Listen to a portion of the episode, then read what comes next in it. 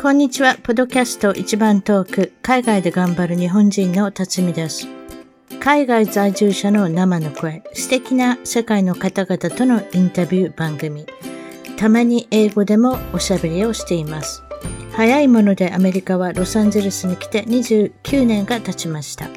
番組のウェブサイトは一番トーク .com 一番トーク .com ゲスト情報や海外お役立ち情報をゲットしてくださいね。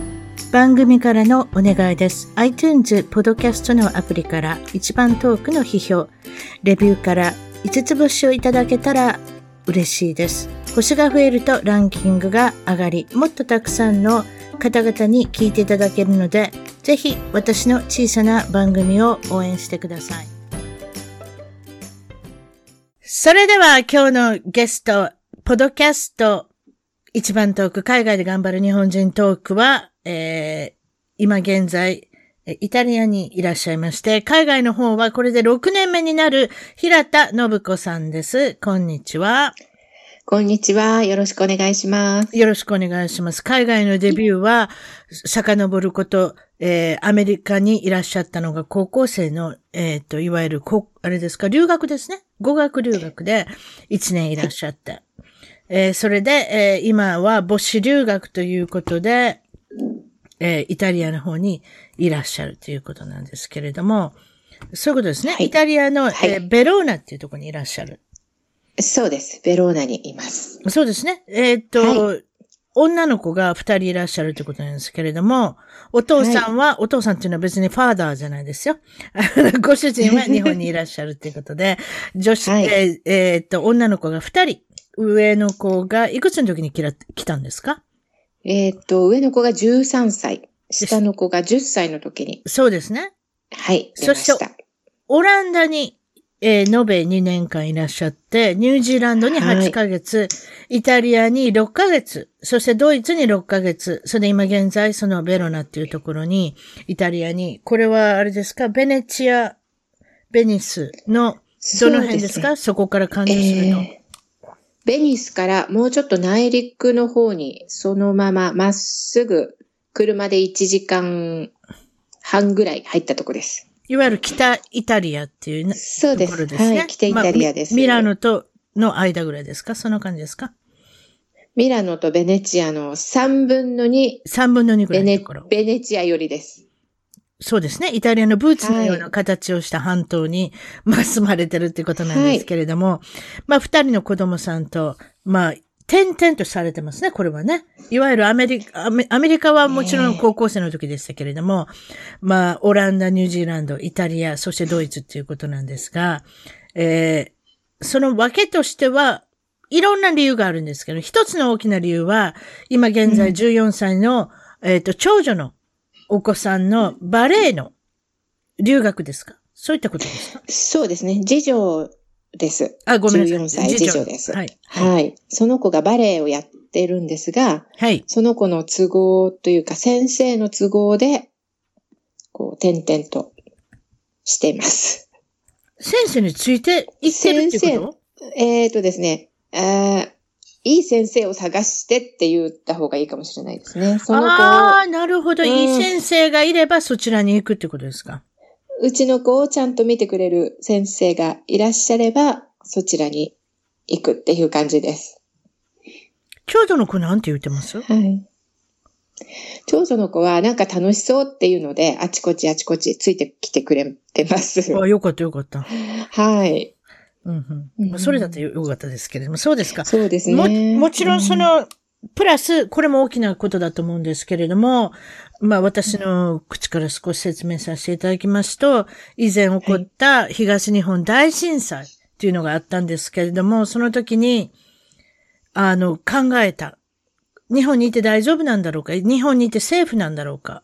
安全なんだろうか？っていうことを考えて、お母さんお父さんが海外に出る、出た方っていうのは結構いらっしゃるって思いますね、私も。それもありますか、はいそれもあります。もちろんですね。はい。やっぱりいろんな環境のこと、目に見えない恐怖っていうんですか？そういうのもありましたので、ちょっと一度外から見つめ直してみようっていうのがありました。その当時言われたのが、やはり福島の原子発力、原子力発電所の影響が、どこから、はい、いわゆる政府が出すニュースをどこからどこまで信じていいかわからないっていうね。この情報だけで私たちはセーフなんだろうか、う安全なんだろうかっていうことを考えたときに、やはりこれだったら思い切って海外に出たらいいんじゃないかっていう方がたくさんいらっしゃったっていうか、実際問題そういう方も、あの、お話したりしてますけれども、そうですか？はい。そうです。もう本当にその通りです。うん。なるほど。うん、今の状態はどうだって聞いてますか？日本のこの福島の原子力発電に関しては。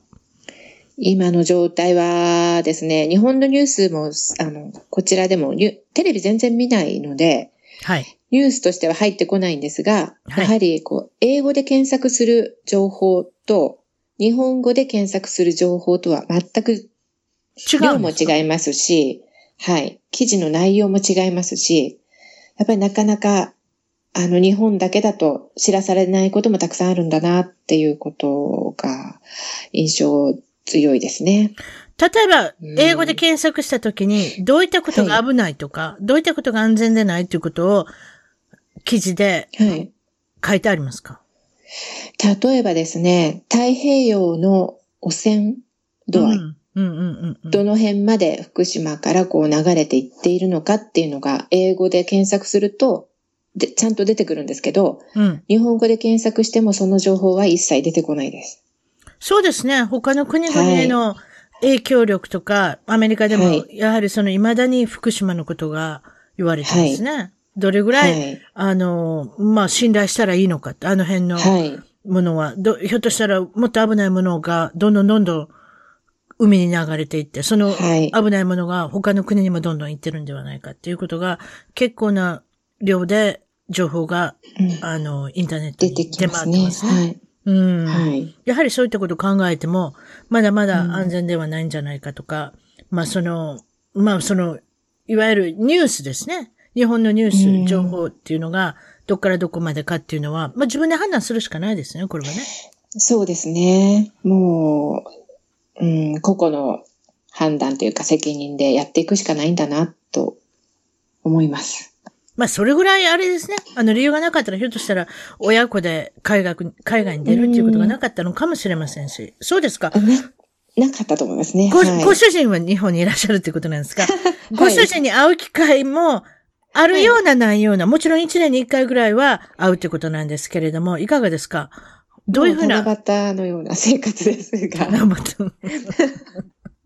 あの、オンラインで今、ね、LINE とか、 FaceTime とかで、一週間に一回はちゃんと話をするようにしてるので、その方がけん、はい、喧嘩もないですし、いいかもしれないですね。もしかしたら。喧嘩がないっていうのは、これはあれですか？子供さんとお父さんの喧嘩、はい、それとも奥さんとご主人の喧嘩？私と主人です。何がどういいんですか？ FaceTimeだと。やはりこう、まあずっと一緒にいるとどうしてもお互い気に入らないことも出てきたり、ちょっとこう、強い口調になったりすることもありますけれど、はい。やっぱこう、電波に乗せて、やり、のやりとりですと、うん、ちょっとそこは言うのやめとこうとか、うん、あの、ちょっと、ちょっとイラッとしたら、ちょっと席を外すとか、そういうこともできますし。ああ、わかりますよ。言葉のフィルターが、はい、フィルターができるんでしょ、えーね、できますね。そうですね。はい、うん。やはりそういうことですよね。うん、ということなので、まあ、 FaceTimeを使ったり、 Skypeを使ったりということで、えー、お父さんとのコミュニケーションも、一応は、まあ、子供さんと取れてるということなんですけれども、はい。ご、ご主人もヨーロッパにね、出張に来たりすることもありますし、やはりあれですね、海外付いてる、あの、ファミリーなんですね。ファミリーっていうこともおかしいですけど。そうですね。たまたま、こう、ヨーロッパに来たきっかけで、主人の出張もヨーロッパに入るようになったので、うん、あの、何回かオランダに来たりとか、ドイツに来たりとか、うん、そういう機会はありました。なるほど。はい。今、北イタリアのベロナっていうところにいらっしゃるんですけれども、この街は何で有名ですか？この街はですね、えー、っと、約2000年ぐらい前に建てられたアレ、アリーナ、アレーナですかね。あの、ローマでいうコロッセオみたいな野外劇場がありまして、うん、そこで夏にオペラを上映してます。すごいですね。いや。2000年って言いました？2000年ぐらい前の。すごいですね。もうそういう建物が残ってるっていうのはすごいですね。確かに、はい、もうイタリア行ったらそういうのゴロゴロいっぱいあるんですよね。そうです。あの、世界で一番世界遺産の数が多い国がイタリアですね。そうですよね。あと道にゴロゴロしてますしね、いろんな遺産が。っていうかもうわけのわからないもの。多分これ古いんだと思うんですけれども、これ何みたいな。これ BC からあったの AC からあったのみたいな。なんかそういうなんかむちゃくちゃなものがなんかうろうろなんかあったりして面白い国ですね。ああ、そうかもしれない。あの、今歩いてるこの石は何年のに敷かれた石だろうとかなんか考えながら歩くこともある。そうなんですよ。古いものがゴロゴロしてるんですよ。はい、そうなんです。えー、でもそうかといって別にそれが何ですか？国の遺産として、あの、認定されたわけでもないっていうね、そのゴロゴロ状態で毎日が、あの、あるっていうことなんですけれども、このイタリア人はたくさん食べるイメージがあります。私からしたらたくさん、あの、お食事をするイメージがあります。例えばですね、まずは、パスタを食べて、前菜が出てきて、パスタが出てきて、さらにメインが出てくるっていうこのイメージなんですが、そういう感じでしょ？そうです。まず前菜があって、えー、食前酒、食前酒があって前菜が出てきて、それからパスタが出てきて、うん、メインが来て、うん、デザートに来て、はい、最後にコーヒーで締めるって感じですね。すごいですね。でも割、ででしょ？割とでも意外に太った人があんまりいない。少ないです。割と皆さん細身で小柄な印象ですね。はい。これを話を追求していくと、うん、ひょっとしたらバターじゃないかと。そうです。皆さんね、バターあまり取らずにオリーブオイルの方がオリーブオイルって体にいいって聞きますもんね。植物性ですからね。あとコレステロールをためないっていうね。うん、そういったことがあるのかもしれません。そ、ねはい、その中で一番美味しいと、ま、まだも、もちろんそのイタリアに来られてまだ、あの、被害浅いですけれども、美味しいと思うものは、生ハム。生ハムは美味しいです。あの、パルマっていう、こう、世界的に有名な生ハムの産地、パルマハが有名なんですけど、はい。えっ、ー、と、パルマが近いので、そこから、あの、お肉屋さんに直に入ってきて、うん。で、近所のお肉屋さんに買いに行くと、その場で、もうすっごい大きい生ハムの、あの、足、豚の足ですよね、もも肉をその場でカットしてくれるので、うん、もう新鮮な切り立てのものが食べられます。日本にいた頃の生ハムとは何が違うんですか？えっ、ー、と、日本のはもう、もうすでにカットされてるのがパック詰めで売られてる、いわゆる輸入されてるものを食べてたので、うん、ちょっと、匂いが、臭みっていうか、がちょっとあったんですけど、なるほど。それがま、うん、全くないです。うん、なるほどね。そういったところが、今、生ハムが新鮮。新鮮っておかしな言い方です。あれは何ですか生ハムってどうやって作ってるんですか？燻製？あれは、塩漬け？塩漬け？かなり塩は入ってますね、あれね。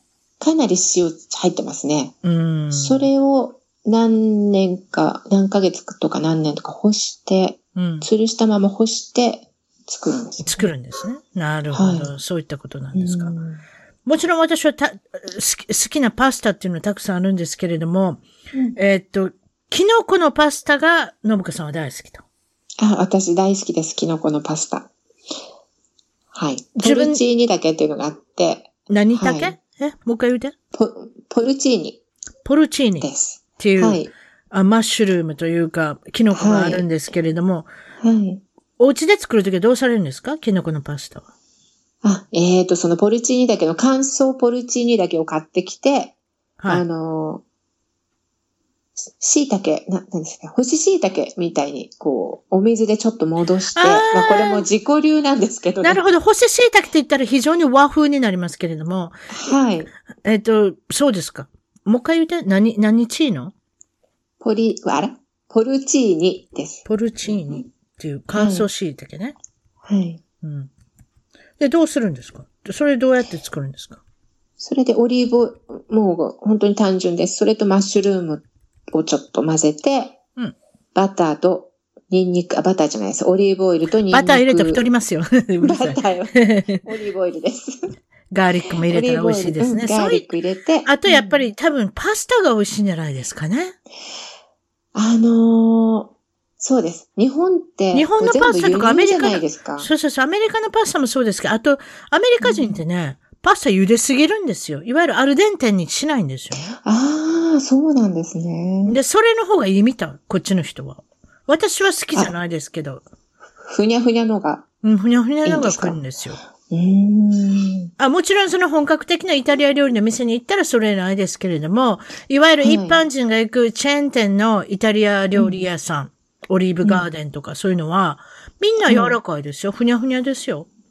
あ、そうなんですね。うん、うん、うん。多分許せないと思います、信子さんが。許せそうですね。アルデンテも、すごいアルデンテです。あ、そう、すごいアルデンテ。はいすっごいアルデンテ。うん。噛み具合があるってことですね。あ、もうすっごい歯応えあります。まあ、いわゆる食感がある。なるほど。そうそういうことですはい。いろんな国に行っておられる。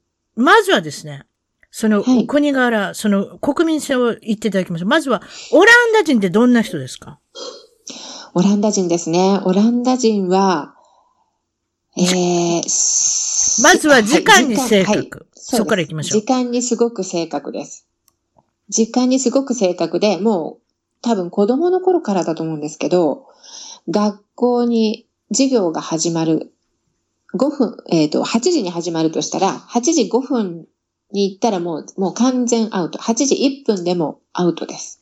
アウトってどういうことですか？あの、教室に入れないもうそのまま教室に入れてくれなくて、その遅刻しましたっていう証明を校長室に取りに行かないと、授業が受けられないんです。すごいですね。すごいです、もう。時間に対してすごいシビアなんですね。はい。あとはもちろん、皆さんご存知だと思いますけれども、と、えー、英語が得意。英語がもうできる。それ以外は何語喋ってるんですか、オランダ語？オランダ語です。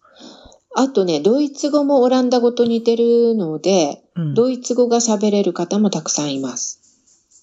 そうですね。あの、この二つの国は体の大きな国の例のヨーロッパですからね。はい、はい。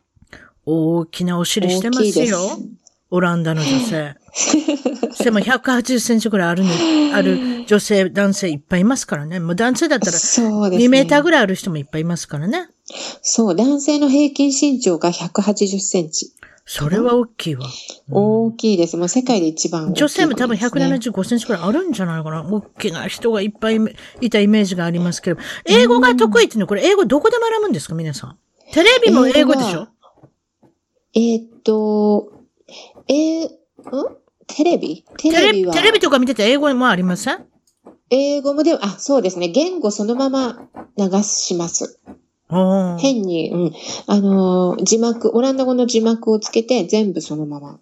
映画とかは全部そのままですし。そういうとこから学んでるのかもしれませんね。うん、ねでも学校でもやっぱりしっかり英語教育がされてますね。うん。なんかどうも、あの、オランダっていう国はヨーロッパの中のアメリカって感じがせんでもないですけれどもね、英語得意ですから。そうですか。そして面白いのが、ずけずけと直接的に意見を言う国、あの、人が多いと。例えば、いいことも悪いこともどっちもストレートに言う。ストレートです。もう本当に、あの、ちょっと言い方を柔らかくとかじゃなくて、自分が考えたことはそのまま、私はこう思うっていうのを、はっきり良くも悪くも、はっきり言ってくれます。例えば、のぶこさんはヘアサロンに行ってきました。うん、ヘアカットをしてきました。髪の毛バッサリ切ってしまいました。はい、あ、切ってしまいましたね。切ってみました。そして、はい、彼らはどう言いますか？ああ、私は長い方が好きだったな、とか、短いの似合わないね、とか、そういう言い方を。もう切ってしまってんから、毛伸びひんやろっていうね。そんな、ね、あそうあと半年ぐらいしたらそうなるけれども、みたいな。そうですか、結構あるんですね。例えば赤い服着てて似合ってたら似合うっていう人もいるし、うん、赤はあなたには似合わないわっていう人も結構、あの、はっきりとものを言うっていうね。もうそのまま、思ったそのまま言ってくれますから。うん、でも楽ですね、逆に。自分がそうなるの怖いですよ。日本で浮きま、日本で浮いてしまいますよ。もしもオランダ化した場合は。自分が。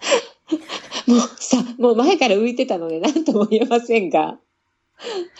ドイツにも行かれたんですが、ドイツ人の人のこれたと、と、ドイツ人もなんとなしに正直だっていう私はイメージがあるんですけれども、うん、この言葉の言い回し、言葉のくせに必ず言う言葉っていうのがある。日本語で言うなんて言いますか？えー、それはあなたの責任じゃないからって。それとかは、それは私の責任じゃないからっていう。必ずこの責任の追求をする。うん、誰が責任かっていう。例えば、車が、車に何か問題が起きて動かなくなる、うん、何かなるって場合でも、車の修理工さんの工場に行ったら、まず僕の責任ではないっていうところから、あの、会話が始まるっておっしゃったんですそこから始まります。はい。そうそう。で、どうするんですか、うん、早くさっさと直してくださいあなたの責任じゃないっていうことは分かってますからっていうことですか？そうなんです。そう。それはあなたの責任じゃないから、ここを直してくださいって、た、あなたの責任じゃないっていうことを認めないと次に進んでいかない感じです。うん。そう。例えば、あと、人は、人々はよく言いますよね。あの、遅れた場合に。あの、バスが遅れた、うん、電車が遅れた。はい。なので、私は遅れましたって言うとどう言うんですか？そうすると、それはあなたの責任じゃないからって。バス会社の責任だから。そうですね。バスが遅れたのが悪いんだから、あなたは悪くないよって。面白いですね。面白いですね。うん。はい。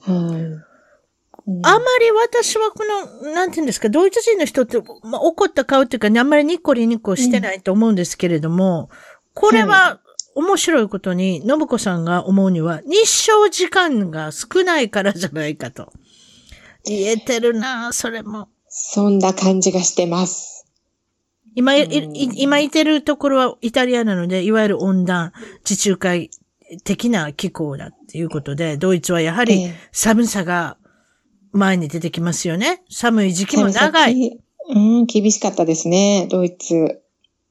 うん、そうですね。まあ、オランダもそうですね。寒いし、オランダは風も強かったですし、雨もよく降りましたし、厳しかったです。オランダね、小さい国なんですけれどもね、うん、非常に世界でもいろいろ領地があったりとかしてね、今は少なくなりましたけれども、オランダ領っていうのをたくさん見るな、あの、見る中では、あんなに小さな国なので、やっぱり世界を制覇したかったんだろうかって私は思いましたけどね。えー、えー、そうですね。ニュージーランド。インドネシアとかもね、そうでしたね。インドネシアもそうです。あ、インドネシアも島がたくさんあってね、インドネシアの、あの、オランダ領になってましたね。そういった意味ではサウサウスアフリカ、南アフリカのあの辺もオランダ領だし、アメリカの中のこのカリブ海の中にもいっぱいこのオランダ領があったりとかして。ありましたね。もう、オランダ人がオランダに住んでなかったんじゃないかっていう、外ばっかりそうでしょ？外ばっかりの領地を、あの、増やすのに懸命に、あの、頑張ってたっていうのがわかりますけどね。だから、実際オランダ行って、あ、こんなに小さい国だったら他の国をせ、あの、ななんてですか、あの、あの、奪ってしまうっていうのは、わからんき、わからんでもなかったですけどね。うん、いたですね。はい。そうですか、ニュージーランド。これは日本人の方のコミュニティももちろんありますけれども、はい、ニュージーランドはいかがですか？オークランドですね。オークランドにいました。こちらでもニュージーランドの人のいつもの言葉、口癖があるんですけど、ああ、忘れてたわって言うんですか？そうです。本当になんかこう約束して、約束した時にお家とかに訪ねていくと、うん、なんで来たの？みたいな感じで。で、ああ、そうだった、忘れてたわってよく言われます。なるほど。一応イベントは覚えてるような、覚えてないような、ああ、何かそんなことあったっけみたいな感じでボケてるんですね。そうですね。でもまだ救われるのが、そのイベントスケジュールはあったということは認める。あったということは認めていて、自分が忘れてたって分かってる。ごめんなさいねって言います？ニュージーランドの人、そこで。言いませんね。あ、やっぱりアメリカ人とその辺似てるんですね。非は認めない。やはりこれはクリスチャンから来てることかもしれません。アメリカ人というよりも。非は認めないってことですよ。ええ。非があるっていう感覚がないんですかね。日本日本人は謝りすぎていけませんけど。ああ、よく言われますよ。何でもごめんなさい。どうしてソーリーとかってすぐ言ってしまうんだって言われるんですよ。うん、とりあえずでもすいませんから始まった方が安全じゃないですかって言うんですけど、そうでもないっていうね。なるほど。キービー。キービーって言いますね。ニュージーランドの人のこと。あ、キービーって言いますね。はい。で、キービーの、まあ、あの、鳥もいるし、キービーって鳥もいるし、もちろん果物もあるんですが、うん、まず、キーウィの鳥から行きましょう。はい、鳥は、まあもちろんその、キーウィの何ですか？果物似てるからキーウィって言うんですか？ちょっとその辺を言ってください。逆、キーウィ、鳥が先ですかね。キーウィバードが先で。鳥が先で、果物が後。うん、が後。ああ、飛べないんですって？あの鳥って。飛べない鳥です。なんで飛べないんですか、なんか、なんで飛べないんです？かノブコさんを追求してもしょうがないです。ニュージーランドに、えっ、ー、と、天敵がいなかったから飛ばなくても安全だったんですよね。でそれで長い間に、こう、うん、鳥、あの、飛ばなく、羽がなくなったっていう進化ですよね。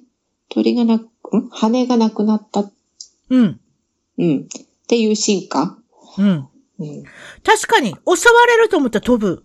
この繰り返しが、実は、キウイさん、キウイさんやんて。キウイの、あの、鳥には関係なかったってことですね。なかった。そうですね。逃げなくても良い生活からうろうろしてればいいっていうことになったわけですね。そうそう、そうですね。はい。果物のキウイは、これもともとニュージーランドでないんですって？確か、中国原産だったと思います。あ、そう。あ、そう。はい、そうなの？もちろんそのニュージーランド、ニュージーランダーのことをキウイって言うしね。はい。うん。で、そのキウイバードに似てるから、それをキウイ、キウイフルーツにしたんですよね。キウイフルーツにしちゃったんでしょう。多分違った名前なんでしょうね、うん、中国ではね。うん、どうかわからないですけれども。例えばオーストラリアとニュージーランドは少し、やはりこのライバル的な隣同士なのであるんだと思うんですけれども、そういったことを聞いたんですけど、はい、そういうことを聞いたことあります？あんまないですか？あんまりないです。ひょっとしたらニュージーランドの人は意識してないけれども、オーストラリアの人が意識してるのかもしれませんけれども、はい、ここでちょっと私の面白い話、面白いことないですけども、以前、フィンランドの友達がいまして、その子が言うには、北欧、いわゆる北の、あ、北じゃない、北ヨーロッパ、スウェーデン、はい、ノルウェー、デンマーク、この国旗を思い浮かべてみてください、皆さん。そうするとみんな似た感じでしょ？赤に、赤に青だったり、青に白だったり、うん、何でもいい、青に黄色かな。なんかそういうのじゃないですか。似てるでしょ？十字になってて。あれは、はい、あの、友好を表してるんですよ。あの三つはみんな仲がいいんですよ。実は、その隣のフィンランドだけは違った国旗なんですけれども、フィンランドってあんまりこの辺では仲良くないんですよ。皆さんと。そうなんですね。皆さんとってその北欧の国々とは？北欧の、うんうん、そうなんですよ。フィンランドってすごい恥ずかしがり屋の、あの、国民性があるって聞きましたけれども、意外に意外に、あの、仲良く、仲良くないっていうか、昔から多分それは歴史で、あの、いろんな戦争の何かあるのかもしれませんけれども、あんまりフィンランドとスウェーデン、ノルウェー、デンマークとは仲良くないっていうね。まあ余談でしたけれども。そうですか。まず、それじゃイタリア人。もちろん今いらっしゃる国なんですけれども、先ほど言った、ボケることがいっぱいあると。ああ、そうです。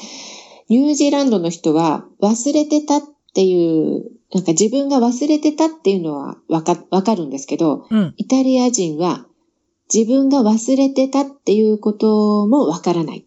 だからイベントそのものを忘れちゃってるっていう。もう、のこさぎ、猫さぎ、そんなものないという。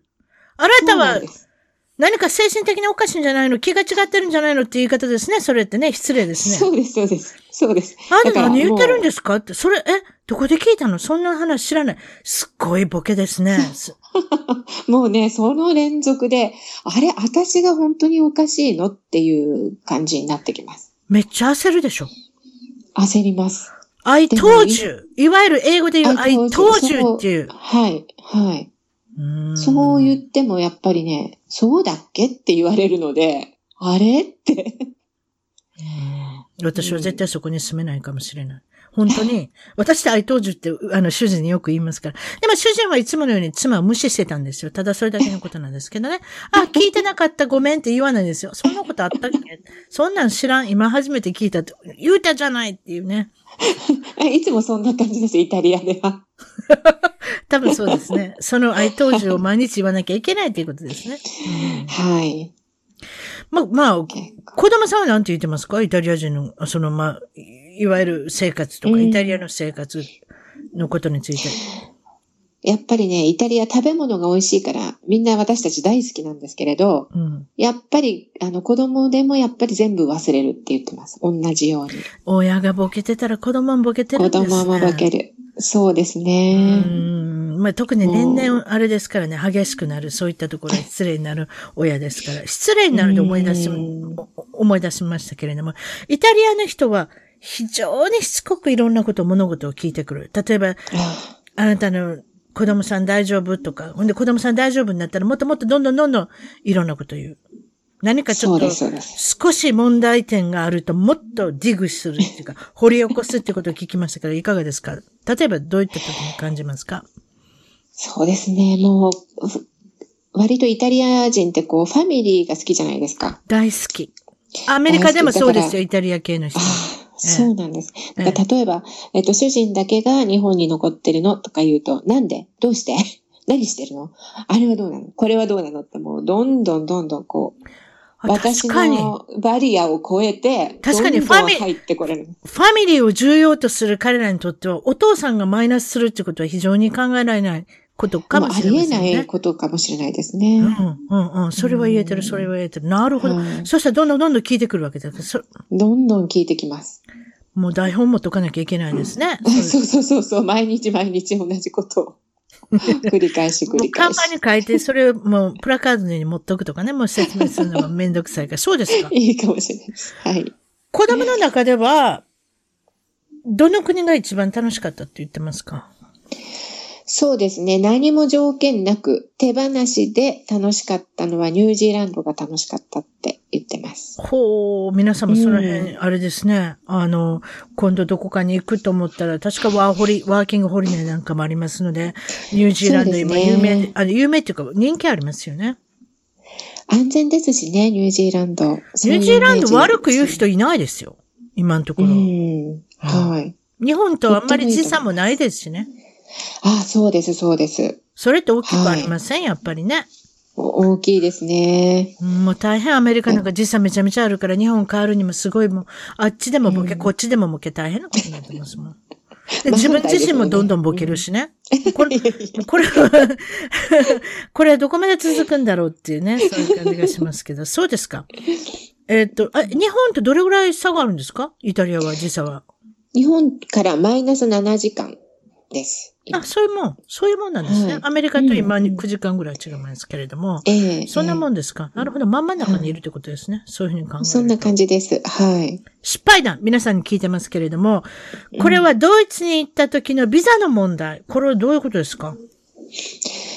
はい。これはですね、ドイツでビザ申請中は、働いてはいけないことになってるんですが、はあ、ちょっと私が領収書を間違えてというか、まあ、正直に切ってしまったので、うん、えっ、と、それが不法就労になってしまって、うん、もうすぐに出てってくださいって言われてしまった。そんなんどうやって分かったんですか？レシートを切ってっておっしゃいましたけども、あの。レシートというか、えっ、ー、と、請求書を立てたやつをそのまま、ビザの申請書類と一緒に出してしまった。ああ、なるほど。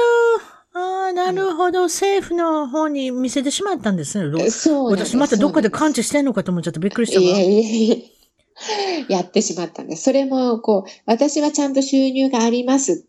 ちゃんと、あの、はいはいはい、はい、生活していけますっていうのを見せたいがために、出してはいけないものを一緒に出してしまったんです。それで、はい。一週間以内に国外退去通告。もうすぐにドイツから出て行きなさいって言われて。で、どうしたんですか？で、一週間じゃ、もうお願いだから二週間くださいって言って、もうおとなしく、もう、その、退去しました。さっさと。あ、そう。子供さんの学校とかもありますしね。はい、そんな一週間でいろんなことできないですもんね。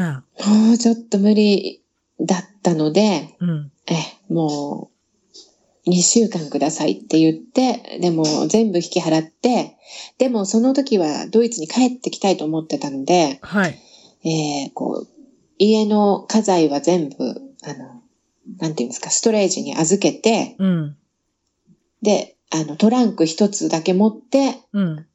国外退、いや、オランダにちょっと一時避難をして、出ました、すぐに。ということは、これ海外でね、今、いっぱい引っ越してはりますよ。はい、これやっぱりも、はい、物、スーツケースだけでいろいろうろうろしてるわけじゃないでしょ？やっぱり送らなきゃいけないんですね、箱に詰めて。違うんですか？あでももうそれがあったので、もう自分たちの荷物はスーツケースに入るだけ。あとは持たないっていうことにして。あ、そう。だから、そうです。すごいですね。もう。子供もバックパックだけ。そうです。明日学校行けたら大丈夫みたいな。お母さんが全部持ちますからみたいな。そんな感じです。もう本当究極の、あのミ、ミニマリスト。そうですね。まあ、そんな感じです、まあ、昔よりも書類というものが少なくなりましたよね。うん、コンピューターに入れたりとか、えっ、ー、と、皆さんのタブレットに入れたりとか、いろいろありますから、そういった意味では、紙というものが非常に少なった、少なくなったのかもしれませんが、それでもすごいですね。スーツケース一つでうろうろうろうろするっていうね。うん。でも理、理想っていうんですかね。そんな風に生きられたらいいなと思ってたので、うん。うん。まあ、これがいいきっかけになりました。いろんな国にお住まいになるの、これアパートって言うんですか？日本で、ななんてマンション。アパート。まあ、トなんか借りるんですよね。はい。そしたら変わった人とか出てきません？ご近所に。そんなことないですか？変わった人っていうか。変わった人？例えば近所の付き合いがやはりいろんな国で違うとかないですか？ああ、私ご近所付き合いあんま得意じゃないので、うん、深くは付き合わないです。あ、こんにちは、喋る程度。こんにち、そう。あの、言葉もちゃんとできないから、もうこんにちは、あったらにっこりこんにちはでもう終わり、以上、みたいな感じです。あ、なるほどね。そうしとけば大丈夫ですね、うん、そんなに長くもいない、いないから、まあ、ですね、半年ぐらいで、なんかどんどん動いちゃってるので、うん。うん。そんな深く付き合う前に動いちゃうっていう感じですね。先ほどストレージに入れて、うん、荷物はストレージに入れて、またドイツに帰ってこれたんですか、うん、帰帰ってこれたんですか？結局。それがですね、ドイツから一回出たら、もう帰りたくなくなっちゃったんですね。どうしたんですか？じゃストレージもっと、ストレージは後からまた、あの、取りに行って、うん、で、あの、処分しに行きました。処分しにというか。すごいですね。まあ、まあ、自活力のあるっていうか、まあ、そういうところがエネルギーがたくさんある、信子さんですけれども、その中で、イタリアに住んでて、はい、ストレスがあるのは、この車、レンタカーを借りたとき。これどういうことですか？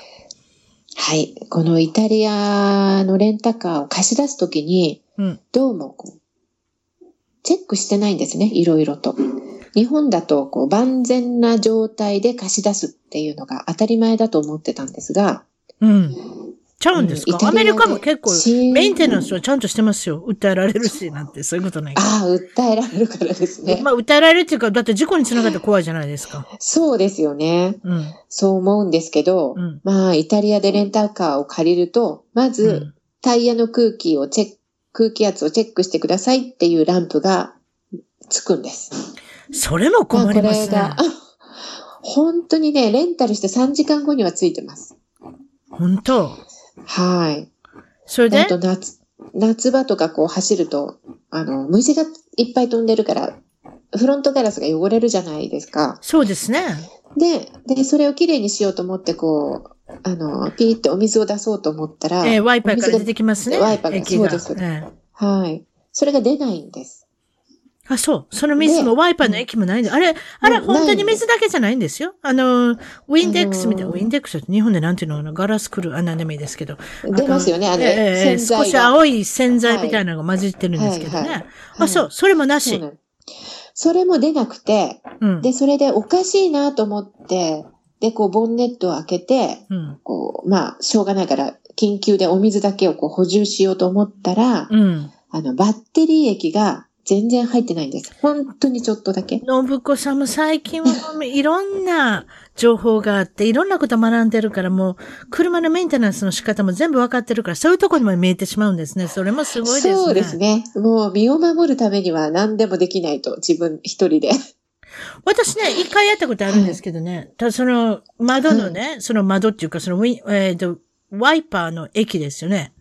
はい。あれ私ね、サボってたんですよ。ああ、いいやろ、3日ぐらいだったらいいやろうと思って。あの、3日、あの、出ないことが分かってたんですけど、入れるの忘れたんでしょうね。あれ忘れたらね、はい、乾燥してね、そのままね、管がね、詰まってしまってね、それごと変えなきゃいけなかったんですよ。えー、だからね、結構、だから、あの、まあ、その液が切れたらね、皆さんすぐに入れてくださいね。私のようにサボってたら、そこで全部返さされましたから、高くつきましたから、皆さん。そうなんだ。私も大概ポンコツ乗ってますからね、はい、車のことす、非常に 詳しくなって、うちの主人よりも詳しいってね、そういう段階に来てますけれども、そうですか。まあ、メンテナンスをしてほしい。そのメンテナンスで思い出しましたけれど、これも余談ですが、はい、私の、今、今年の夏の、えー、っと、まあ旅行と言いますか、まあ親戚の結婚式に行かなきゃいけなくって、もちろんノンスモーキングを、えー、レンタカーでリクエストしたんですね。えーはい、禁煙者。っていうか禁煙者しかないんだと思うんですよ、アメリカってもう。多分そうなんだと思うんですけれども、はいはい、もうその、えっ、ー、と、タバコのつける、あの、ライターみたいなのもないんですよ。もう最近の車もつけてない、確か。でも、もちろんそれでオプションでつけれますよ。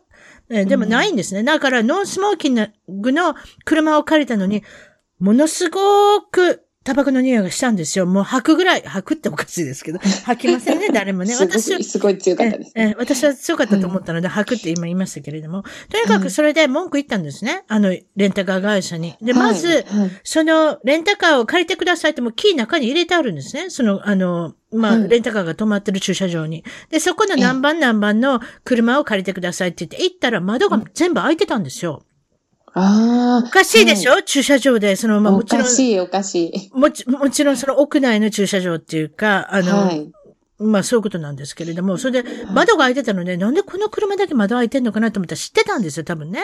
うん、そうですね。臭いこと。うん。私はそれ分からなくて、そのまま乗ったら臭くて、それで文句言ったら、あの、はい、そしたら返してくださいって言ったんですよ。また同じとこまで行って。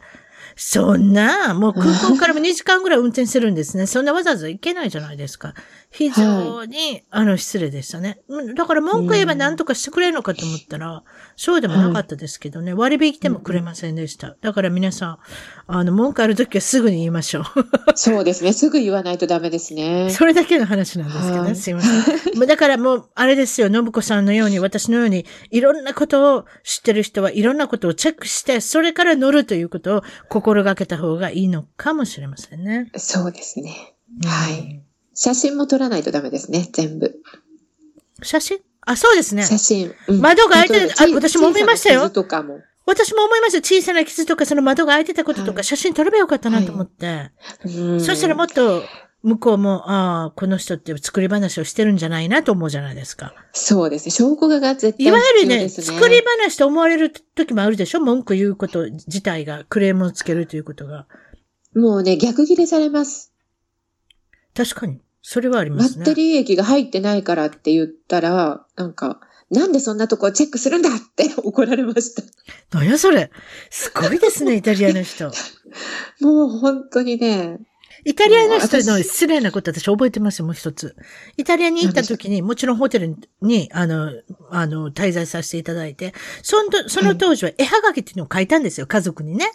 はい。今みたいに FaceTimeありません。だから、絵はがきを書いたんです。そして切っては貼って、はい、ホテルの人にこれ、あの、郵便屋さんに、あの、渡してもらえますかって、OK って言ったんですね。うんうん、はい。その次の瞬間、もう、絵はがきの私の書いてあること読んでるんですよ。私の 目の前で。すごいでしょ？すごいですね。それもすごいでしょ。プライバシーを。もうそれ見たときね、ああ、この国ってすごいなって、そういうことが平気でする？もうなんか当たり前のように。当たり前なんです多分、他人さんのことは土足で入っていいんですよ、多分。ああ、そんな感じですね。土足で入ってきて、あなたも土足で入ってきてくださいって言ってるんですよ、多分ね。私はそんなことしませんけど。でね、でもそれが、もうなんか、はい、いわゆるそれができる人はできない人がいるじゃないですか。うんうん、はい。できない人はそこで傷つくってことですよね。多分。そうです、そうです。うん、まあ、あれですよ、しょげてる場合じゃないです。もう、本当に、ああ、出たらこう出るっていうね。信子さんのようになってください。ね賢くならないと。証拠写真ダメですね。証拠写真撮って。あ、聞くの忘れてました。はい、出身地は、ご出身地は、神奈川県大磯町って読むんですか、はい、大大磯そうです。大磯町です。日本初の海水浴場。すごいですね。はい、あとは大磯町ロングビーチ。これひょっとしたら、フジテレビか何かのあれですか？芸能人のプール大会。そうですね。やってましたね、昔。それ、それ何って言ってる人もいるかもしれない。私はあれみんな好きだったんですよ、毎年。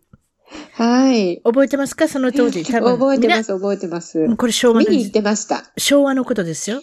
はい、昭和ですね。皆さん、西城秀樹がキャプテンになるんですよ。多分、西側とか東側とかどっちかも覚えてませんけど。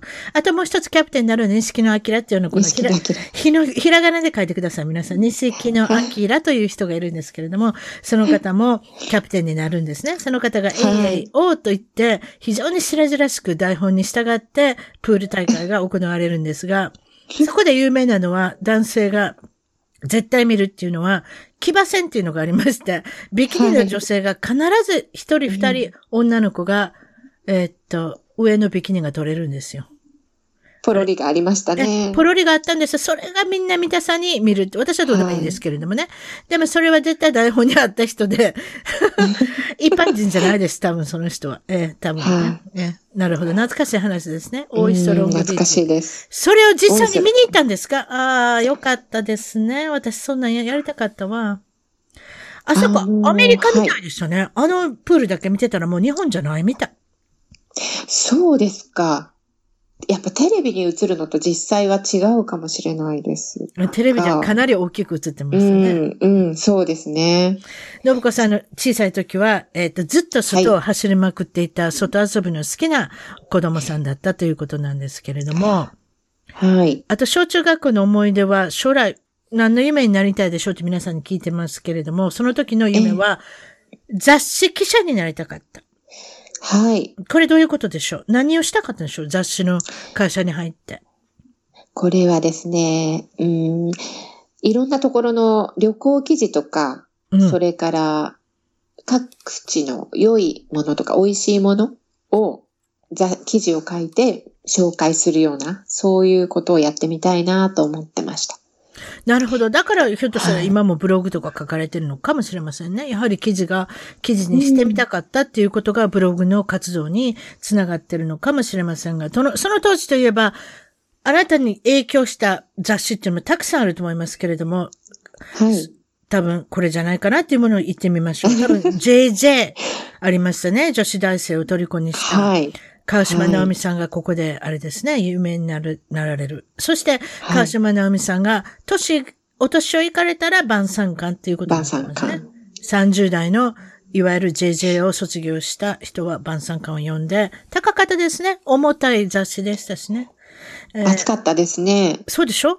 確か800円ぐらいしませんでした、はい、知りませんけど。してました、してました。一番高かったですね、きっと当時。ね、中の広告も高いものが載ってますけれども、雑誌自体も高いってなんだかわけのわからない マーケティングの仕方です。わ、わけのわからなくないですね。いわゆる皆さん、あの、分割払いでビトンのカバンを買われてたんじゃないかと、皆さん思いますけれども、あとはキャンキャン、アンアン、ノンノン。はい。これ別にパンダの名前を紹介してるんじゃないですよ。雑誌の名前ですね。ええ、キャンキャン、アンアン、ノンノン。今もあるのかどうかわかりませんけれども、はい、多分ノンノンぐらいはアンアン、その、その辺ぐらいはあるのかもしれませんが、でも、うん、えー、信子さんの大好きだったのは、男性雑誌のポパイ。これ何がどう違う？何が好きだった？何が良かったんですか？えー、っとですね、なんだろう。女性向けの雑誌だとこう、ファッション系とか、星占いがいっぱいあったりとか、そういうお化粧の仕方とかだったんですけど、はい、ポパイはもうちょっと違う視点からいろいろ書かれてたんですよね。うん。うん。で、その中にあった、あの、アメリカの情報が結構あったんです。ポパイの中に。なるほど。はい。しっかりした記事に、あの、を扱ってたっていうのは確かですね、ポパイっていうのはね。うん。ご存知ですか？ええ、はい。立ち読みしました。買ったことないですけどね。必ず読んでたうちの一つかもしれませんね。だって男の人の読むものって、こっちでもそうですけれども、ちょっと興味があるじゃないですか。うん。うん。男性の方がどちらかって言ったら、やっぱりちょっと政治の部分だったりとか、アメリカのそういった海外の部分だったりとか、はい、そういったものを、あの、ミックスさせながら、雑誌を作らなきゃ、やはり男性っていうのは買わないんだと思います。うん、ファッションだけのことじゃない。うん、そうですね。はい、なるほどね。ポパイ。今あるのかちょっとわかりませんけれども。もうないです。多分廃刊になってると思います。随分前。さすがポパイのファンは知ってますね。どうなったかっていうこと。そうですか。高校は男女共学の公立高校。はい、こちらは、進学学校で、驚いたことに、入学式になんと何を話し始めたんですか？次は大学受験ですっていうことを。すごいですね。今、今、入学式の今私たちは高校受験終わったとこなんですけど、げっそりですね。そうなんです。で、ちょっとね、これは間違ったところに来てしまったかもしれないっていうのがあって、うんうん、はい。で、えー、っと、大好きなポパイを読んでいたら、高校留学の記事があったので、そこでちょっと高校で在学中にアメリカに行ってみたいなと思いました。なるほど。またポパイが影響してるわけですね。そうですね。信子さんの人生において、ポパイは不可欠なもの、うん、不可欠なものっていうかね、はい。そういうことですか？あ、聞くの忘れてます。ご兄弟は、何人かいるんですか？信子さんは。兄弟は弟がいます。弟、いくつ離れてます ?4 つ下です。あ、4つ下？そしたらあれですね、うん、仲がいいでしょうね、多分ね。うん。ちょっと遊びも違いますかね、4つが違ったら。そう、あんまり交わることも。でも、小さい頃はよく遊びました、一緒に。うん。それじゃそこでポパイが借りれますね。うん、違うんですか？読んだのかな？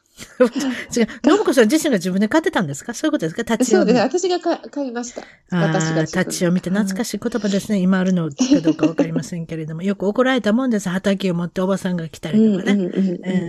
そうですか。えー、っと、高校時代は、えー、そこで留学をしたいと思って、高校3年生でアメリカ1年に、アメリカに留学される1年。これはフロリダ州のジャクソンビルっていうところなんですけれども、飛行機で入ってきました。はい、飛行機でから見る風景はいかがでしたか？飛行機からもう、第一声がジャングルだと思います。アマゾンで来たかと思ったでしょ？違うんですよ。フロリダだそうですね。そうですね。アマゾンみたいな。本当に。何も建物も何もなく、ただただ緑だけが見えました。多分あの当時の、いわゆるもう30年よりも前の話だと思うんですけれども、ワニがうろうろしてますしね。えーそうですね。川に近づくなって言われましたから。クロコダイルじゃないですよ。皆さん、クロコダイルは凶暴ですけれども、うん、一応アリゲーターっていうワニがいるんですね。はい、なので、はいはい、アリゲーターですね。うん、まあ、ちょっと凶暴ではそんなにないですけれどもね、赤ちゃんがうろうろしてたり、お母さん、お母さんワニがいたりも大変なことになってます。ねちょっと怖かったです。だから。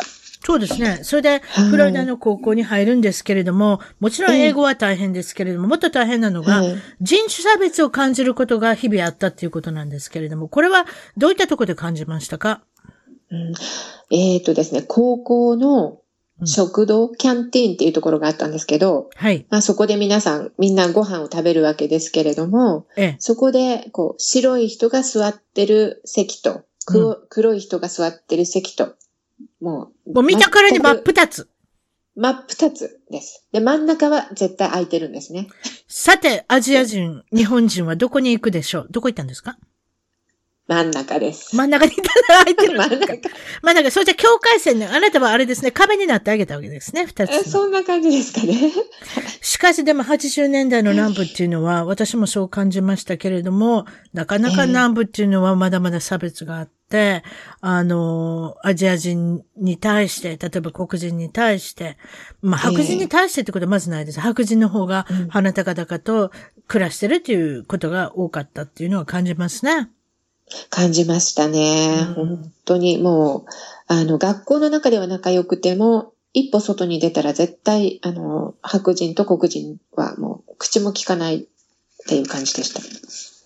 スポーツしてる人とかどうしてるんでしょうね。フットボールとか違うのかもしれませんね。でも、スポーツしてる人は少しそういうのが違ってるかもしれませんが、普通の生徒さんは例えば、男の子と男子の学生と女子の学生、白人と黒人、これミックスしたカップルなんかほぼないでしょ。あ、もう絶対ありえないです。ありえませんでした。うん。まだまだその当時はね、やはり南部っていうのは西海岸とかと違って、これまで東海岸もまだ違いますけど、西海岸の文化では、やはりこの、うん、やっぱり奴隷解放っていうのが非常に遅かったのが南部ですので、西海岸はその後に栄えた、町々が多いので、そういったことが少ないですけれども、うん、南部ではまだまだありましたね、その頃は。私も覚えてるのは、主人が、その時は主人じゃないですよ。彼氏ですね、うちの主人は。はい、彼氏と、まあ、彼氏が白人、私がアジア人。そしたら、フロリダに行った時に、あの、おじいちゃんおばあちゃんがいっぱいいるんですね、フロリダって。あの、多いですね。リタイアした、引退した人の街が多いので。はい、そしたら、はい、足の、指の先から、足の指の先から頭の先までずっと見るんですよ。何回も何回も。お前何してんやっていうね、うちの主人に言うてるんだと思うんですよ。はい、別に声はかけないですよ。だから、はい、そんな、あの、アジア人の人と付き合いもんじゃないっていうおじいさんが言ってたと思うんですけど、あの、そういうことありますね。ありましたね、当時。ね。辛かったでしょうね。あと、レンタカー借りてて、はい、レンタカー借りてて、隣に、信号で止まった男の子もちろん飲んでるんだと思うんですけれども、うん、大学生かなんか知りませんよ、高校生か。あの、酔いながらだと思いますけれども、窓か、窓を開けて、私の方に、この目を細めるんですよ。わかります？目を引っ張る、横に引っ張る。わかります、そしてアジア人っていう、いわゆるチンクっていうんですかね。なんかそういったことを、はい、ジャップとか大きにね、声で罵られた。いや、お、ジャップとは言ってないか。ジャップまでわかんないですね。私見たところ。なので、でもその目をされて、わははって笑われたりとか。そういうのありますね。それはよくやられました、私も。そうでしょ？うん、ジャップって言われました、よく。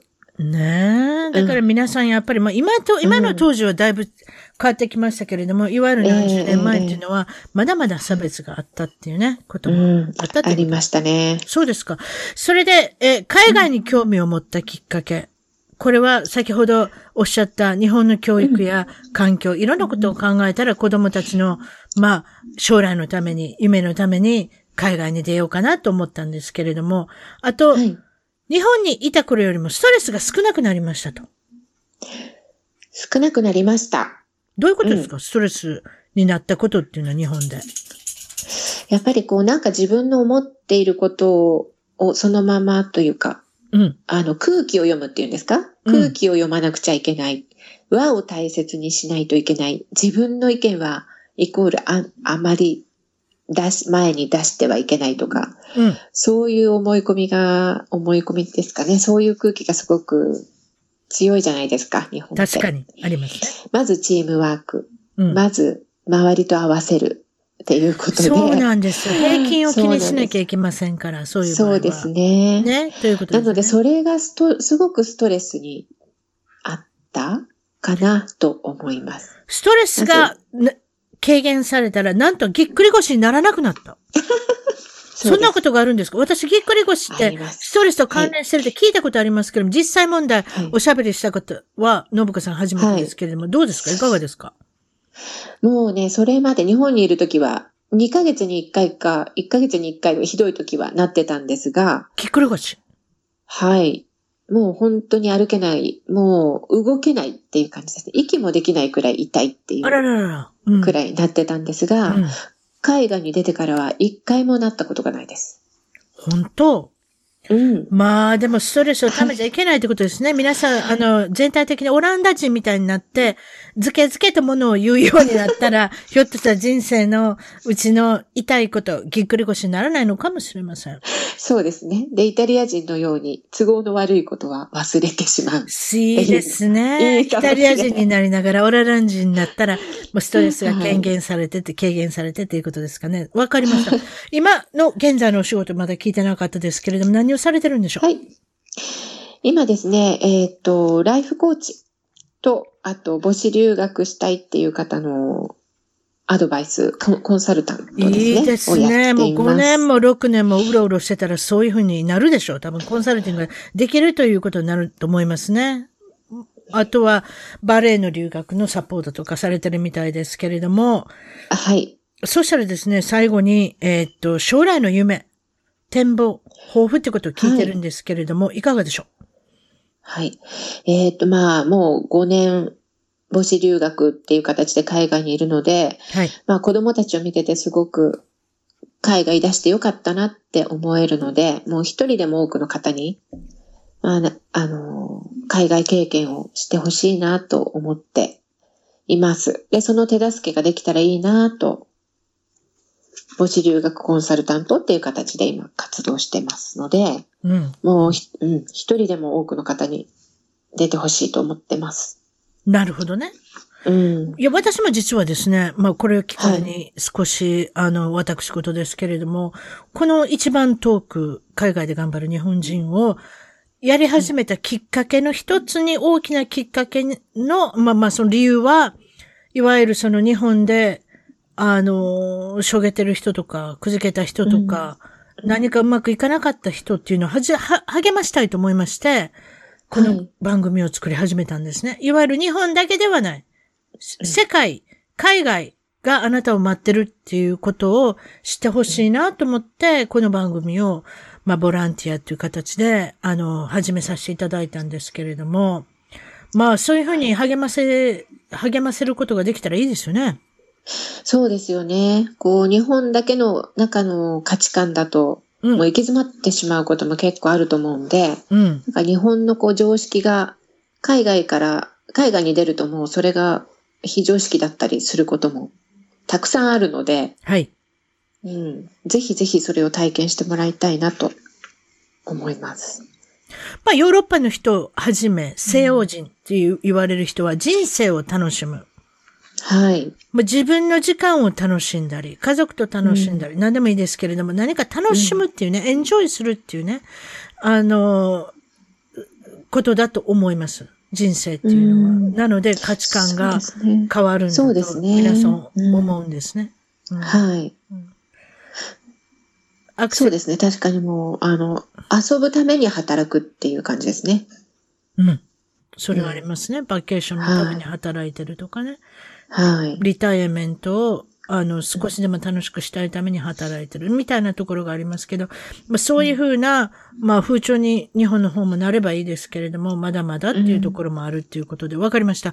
信子さんと繋がりたい方は、もちろん Facebook もされてるようで、平田信子。これか、あれですか？えー、っと、これは、アルファベットで平田信子、ローマ字で入れてくださいということで、あとはアメブロの方のブログもされてる、先ほどえ雑誌の記者になりたい、記事を書きたいっておっしゃってたのは、こういったところに今でも活動されてるんですけれども、アメブロっていうブログのサイトで、なんて検索しましょう、はい、信子さんの記事を見たかったら。えー、っと、これは、えー、ライフレッシュで検索していただくと出てくると思いますが。そうですか。これは、えー、とそれじゃアルファベットでちょっと言ってみてください。はい。L, I, F, R, E, S, H。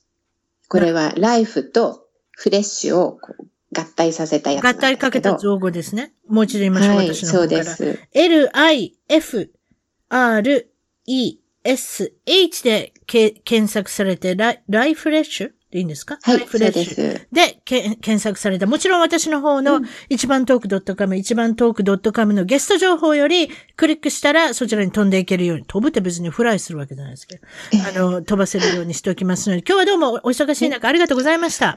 どうもありがとうございました。はい、楽しかったです、はい。楽しかったです。ありがとうございます。一番トークのツイッターでぜひフォローして絡んできてください。また一番トークの Facebook で気に入ったらぜひいいねをお願いします。番組の聞き方は iTunes もしくは内蔵のポッドキャストアプリより一番トークを検索。Android のスマートフォンからはサウンドクラウド Google プレイミュージックのアプリより一番トークを検索。チャンネル登録をして新着をいち早くゲット。私の小さな番組をぜひ応援してください。